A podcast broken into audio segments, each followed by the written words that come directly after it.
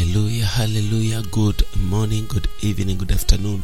According to your time zone, I want to greet you in the name of the Lord Jesus Christ.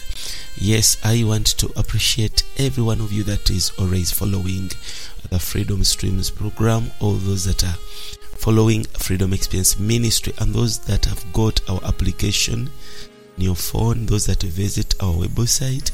May that rich God bless you in the name of Jesus.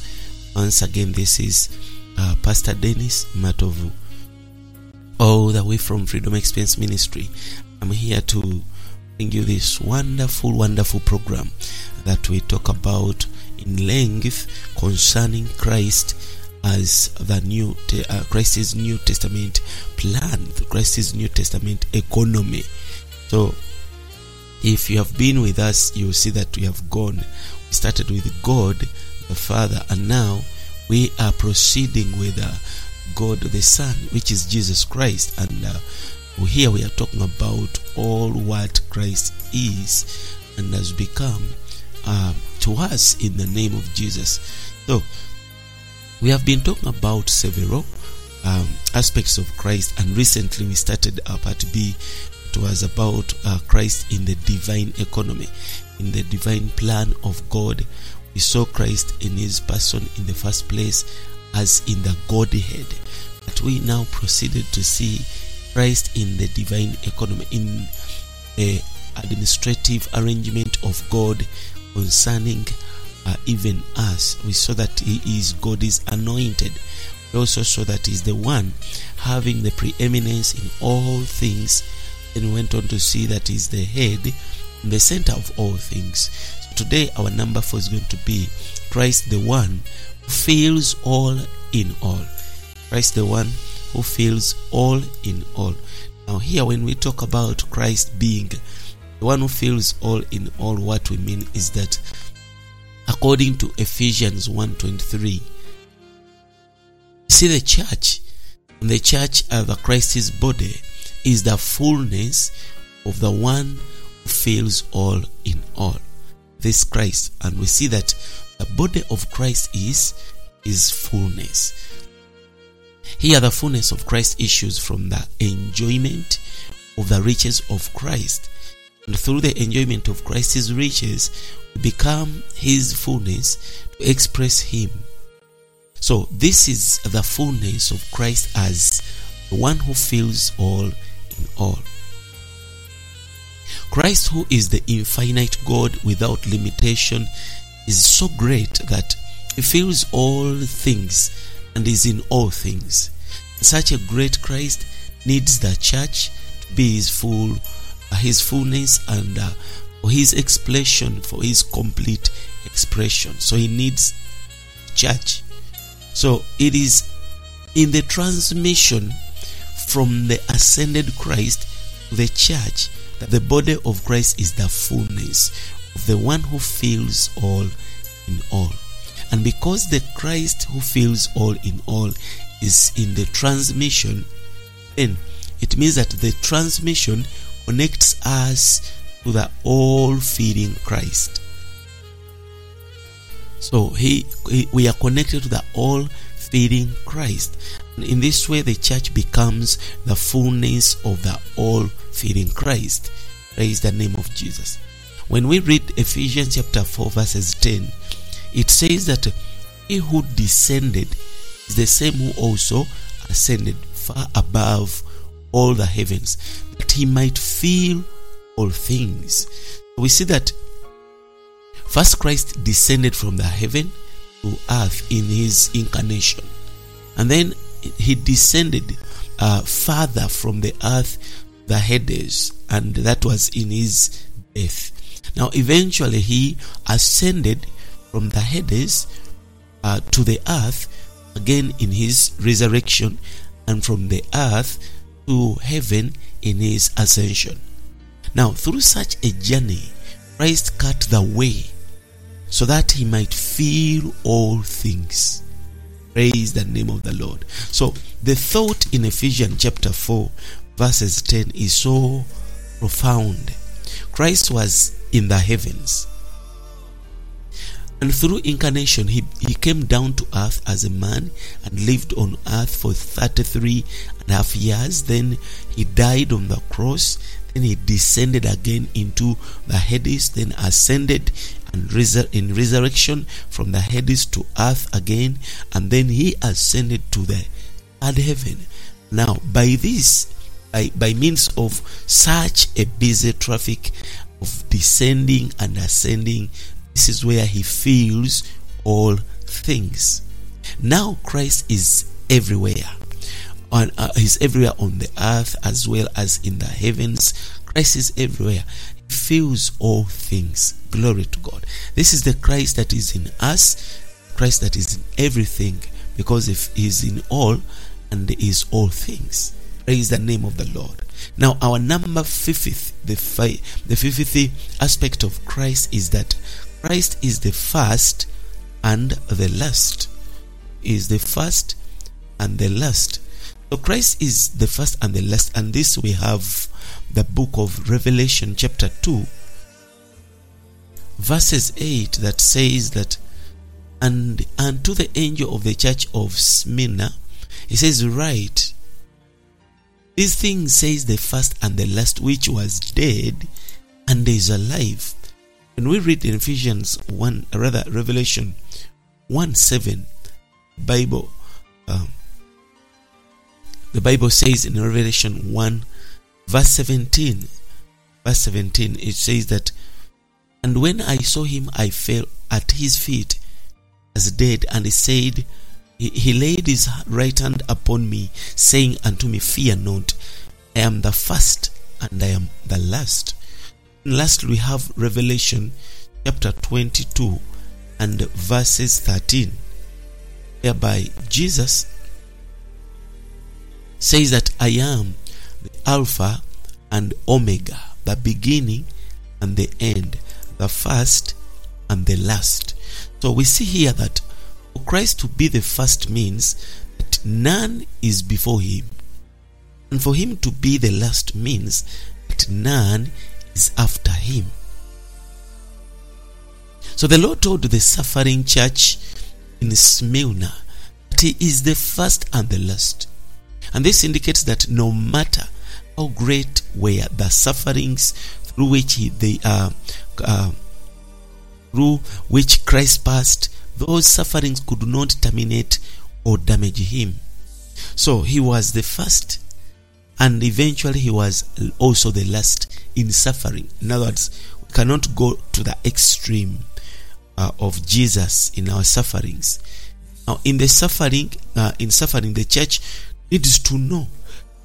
It needs to know that Christ is the first and the last, the ever existing, the unchanging one. Whatever the environment may be, he remains the same. Nothing can precede him, and nothing can uh, ex- exist after him. All things are within the limit of his control. He is the first and he is the last. In everything you might think of, he is the first and he is in control. He is the last. When the Lord told the church in Smyrna that he was the first and the last, he was indicating that the church should be victorious, not defeated by any kind of suffering. Because he went through all sufferings. He was the first and the last, even in suffering. So the church should pass through all suffering and come to the end. Because the Lord, who is the life and the head of the church, is the first and the last. This can be applied in all aspects of our life. Matter what difficulty you find yourself, you will remember that Christ is the first and even the last in every area, in every environment, in every condition you find yourself in.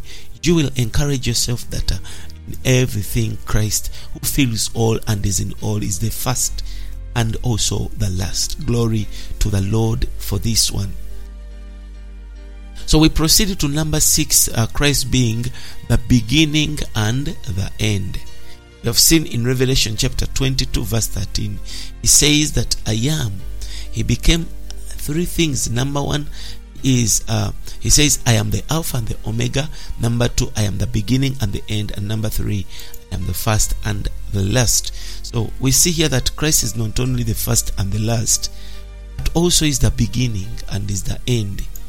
Now, this is for our security and our assurance, our confidence in Christ is on every side, on every extreme of your condition or situation. Christ is not only the first but also beginning, not only the last but also he is the end. So the first indicates that nothing is before him, whereas the beginning means that he is the is the origination of all things. All things originate from him. He is the beginner. He begins everything. He is the initiator. Praise the name of Jesus. So the last indicates that none is after him, whereas the end means that he is the consummation of all things. He is the conclusion. He is the, uh, in other words, he becomes the one that closes all things. And here we see that uh, not only is there nothing before or after the Lord Jesus, but also there is no origination or consummation without Christ. He is in the beginning, He is in the end of everything. Praise the name of Jesus. Now, this does not only apply to the greater picture, but even also in your uh, miniature challenge or problem, you find that uh, uh, when that thing you think that is going to consume you began, Christ was already the beginning, in the beginning. When uh, and when it will end your situation, when it will end, still Christ will be the conclusion, the consummation. In other words, even that situation is within His control and His boundaries. And for this, you should bless the name of the Lord and encourage yourself. So, number seven is that Christ is the Alpha and the Omega. Still, we still get this in Revelation 22 13. In addition to being the first and the last, the beginning and the end, Christ is the Alpha and the Omega. And here we may be troubled by these terms and think that they are repetitious, as if they are repetition. They're not a repetition. When we say that at the beginning, then the first, again the Alpha, these are uh, they appear to be the same, and that the end, the last, and uh, the Omega appear to be the same. But this is not a matter of repetition, but of different aspects. Being the first does not necessarily mean that uh, one is the beginning. Being the first simply means that uh, one is the first, and uh, prior to uh, to that one, there was nothing. Was first. However, when we come to be to be the beginning, does not mean only uh, that one is the first, but also one has begun something. It's not only the first, is the beginner. He has begun. So, what then is the difference between the Alpha and the Omega? Or the Alpha and the beginning? Because we are now seeing uh, the beginning, the Alpha, again the first. Now, there is a certain thing uh, that we may be, uh, certain thing may be, may be the beginning, but it may have neither the content nor the continuation of what is begun. For Christ to be the Alpha and the Omega means that He is the complete content of, and is going to be also the continuation. In Him is all the content, is letter A and is letter Z. So, as the Alpha and the Omega, the first and the last letters of the Greek alphabet, Christ is also every other letters in the alphabet. Meaning that if he begins as the A, then it's going to be the B, the C, the D, the E, up to the Z. It's going to continue whatever he began. It's going to be in whatever is going on. Is now is not only the Alpha, he continues up to the Omega. Continues up to throughout all the letters that make the English alphabet. Praise the name of Jesus. And this means that he is other letters in the alphabet. This means that Christ is the content and the continuation of God's operation.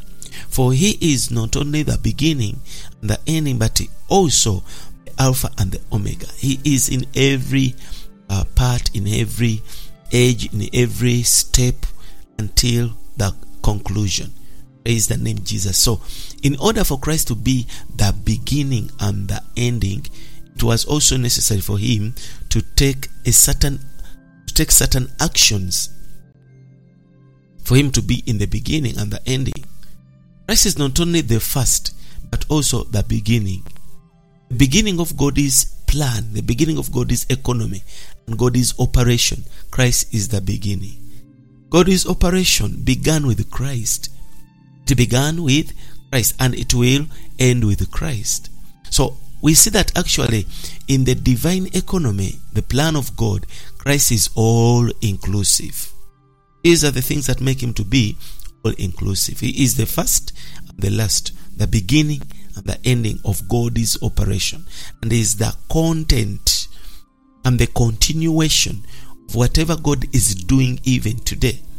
So, because the Greek letter letters from Alpha to Omega, they comprise all the letters of the Greek alphabet. So we may say even as that in God's plan, in God's economy, Christ is every letter the composing of words, sentences, paragraphs, chapters, and even books. You see, if you are composing these, you need letters. And Christ is not only the Alpha and the Omega, is other letters that will compose your story. In, in this element for composing the story of your life. He's composing the story of my life. So he is every word I need, is every sentence I need. He has become my paragraph, my chapter, is my book. Is comprising whatever I can write myself. In other words, your story has got and is composed of letters. If you begin to write your story, just know that Christ is in everything as the Alpha. Is going to be uh, the Omega, and again is the one that continues, is the content of the words you're using. What is it that you can speak of that is not having letters that compose it? Christ has become these letters to compose a story of your life, to compose a story. Praise the name of the Lord. So this is so wonderful.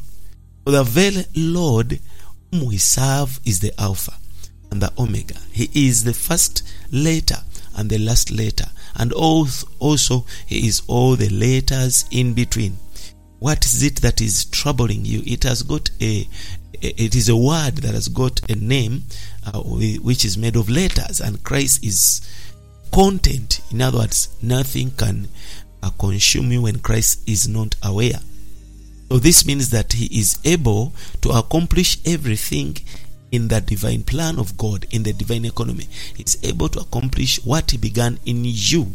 Christ is the all inclusive one, the one who is the first and the last, the beginning and the end, the Alpha and the Omega. Through him we enjoy the dispensing of the triune God. Praise the name of the Lord Jesus. Now we will proceed to number 8, which is Christ is the portion of the saints. He is the portion of the saints. Glory to God. Colossians 1:12 says, "Giving thanks to the Father who has qualified you for a share for the portion of the saints in the light." Now here the portion of the saints here is the all inclusive Christ for our enjoyment. Each one of us has received a portion to enjoy concerning this Christ. So the Father has qualified us not to inherit some heavenly mansion as people normally say, but He has qualified you and me to have a share in Christ as the all inclusive portion of the saints. You have a portion of Christ to enjoy. I have a portion of Christ to enjoy. We should rise up on a daily basis and we take advantage of that which is given to us as our inheritance. So we can boldly declare that Christ is now our all inclusive portion that has got all things. When we read the book of uh, Psalms, chapter 16, verses 5 to 6, you see that the psalmist has had got such a vision whereby he says that the Lord is the portion of mine inheritance and my cup. Says, You maintain my Lord. Comes to verse 16 and say, verse 6 says, The lines are fallen unto me in pleasant places. Yes, I have a goodly heritage. Praise the name of Jesus. So Christ has become such a portion to inherit in our heritage. The lines are falling unto us in pleasant places. Everywhere you see Christ is for you to enjoy because lines are falling unto you in pleasant places. So the Greek word rendered portion in, in Colossians 1.12 may also be translated allotment. Allotment, uh, here we see that the Greek word here corresponds to the Hebrew word used for allotment of the good land in the Old Testament. So, after the children of Israel entered into the land of Canaan, land became their lot, their portion, and each of the tribe was given an allotment, a portion of the land. Of course, we see that our portion, our allotment today is not a physical land like that one in Palestine, Israel. It is the all inclusive Christ. For us, we possess a person called Christ in all his inclusiveness. So, the good land flowing with milk and honey is an all inclusive type of Christ. As our good land, Christ is our portion. Christ is the portion of the saints. We each one of us has got an allotment, a portion, an inheritance. You have a part in Christ to enjoy and even to share. So, how we must th- thank even God the Father for giving us Christ as our divine allotment. We are not going to inherit mansions and what outside Christ. Everything is that we are going to inherit as a portion is Christ. So each of the tribes, we see that they had an allotment of the good land.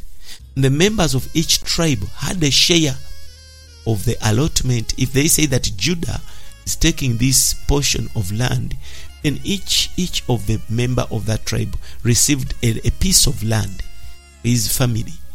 So in the same principle way, we have a share of the portion of the saints. And this means that we all have a share in Christ as the all inclusive one for our enjoyment. Christ is more than enough. He's going to break himself in pieces, just like you see the bread that he made in John 6. And we are going all to be satisfied, and even there will be portions and particles left because Christ is more than enough. Each one of us, you have received a portion for yourself and for your family. God's promise to Abraham was with respect to the good land is for a great meaning, for a great significance. Remember, I told Abraham in Genesis 12, verses 1, whereby he visits him and tells him that I'm going to bless you. Leave this land, go to the land I will show you. So when Paul was writing the epistle to the Colossian and uh, was speaking of the portion of the saints, in no doubt had in mind the picture of the allotment of the good land the children of Israel in the Old Testament. This is why Paul used the word portion with the Old Testament uh, when we look into the Old Testament record concerning the land as the background because in the Old Testament all that Israel was to possess was the land. So God gave his chosen people in the Old Testament, the children of Israel, the good land for their inheritance and enjoyment. So he, he delivered them from Egypt, cared for them during their uh, move in the desert uh, 40 years to bring them into their portion, their inheritance, so that they may enter in, possess, and even enjoy. So the land meant everything to them. What about us today? Today, Christ is our portion, our allotment, our everything, just as the land was all things to the children of Israel. The land provided whatever the children of Israel needed.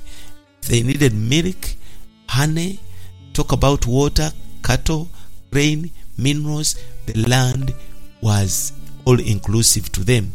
Now, this is why Paul, in writing to the Colossian, he employs the same word, the same concept of the all inclusive land to help us to see that today Christ alone is our all inclusive portion. Now, as our portion, Christ includes all the other aspects of his person that we, we have seen already in the divine economy. So, God is an uh, as God is anointed, we see that the one having the preeminence, God is anointed, the one that has the preeminence in all things. He is the head and the center of all things, uh, the one who fills all in all, the first and the last, the beginning and the end, the Alpha and the Omega. These are all in this portion. Such a Christ is our portion who has got all this. We are to enjoy Him. All the aspects of Christ in the divine economy are meaningful and in and they're applicable in our daily life. We can apply them day by day for us to enjoy and to experience Christ. So all the aspects of Christ in the divine economy they are so applicable today in your life and they should all uh, all should become our subjective experience and our enjoyment. This is why we emphasize experiencing Christ. We are to enjoy Him as our portion, and on a daily basis, we apply this all aspects of Christ into our day to day life. You see that He can meet everything concerning us. Praise the name Jesus. So, number nine is Christ is the glory of Israel. Christ is the glory of Israel. And here we see that in God's economy, Christ is not only the portion of the saints, He is also the glory of Israel. God is chosen people. When you look in the book of Luke, chapter 2, verse 32, you see that it is mentioning Him being the glory of Israel. And when He was presented to, uh, to God as a child in the temple at Jerusalem, we see that the old righteous and devout man Simeon, under the inspiration of the Holy Spirit, extolled him not only as the light of the Gentiles, but also as the glory of God's people, Israel. Now, in the Old Testament, the Lord uh, God considered himself the glory of Israel. When you read Jeremiah chapter 2, verse 11. But in his incarnation, he was extolled by a spirit inspired man Simeon as the glory of Israel. And this indicates that uh, the newborn Christ, as the very Lord God, should have been recognized and honored as God expressed among them uh, to be their glory. And lastly, today is Christ being the consolation of Israel.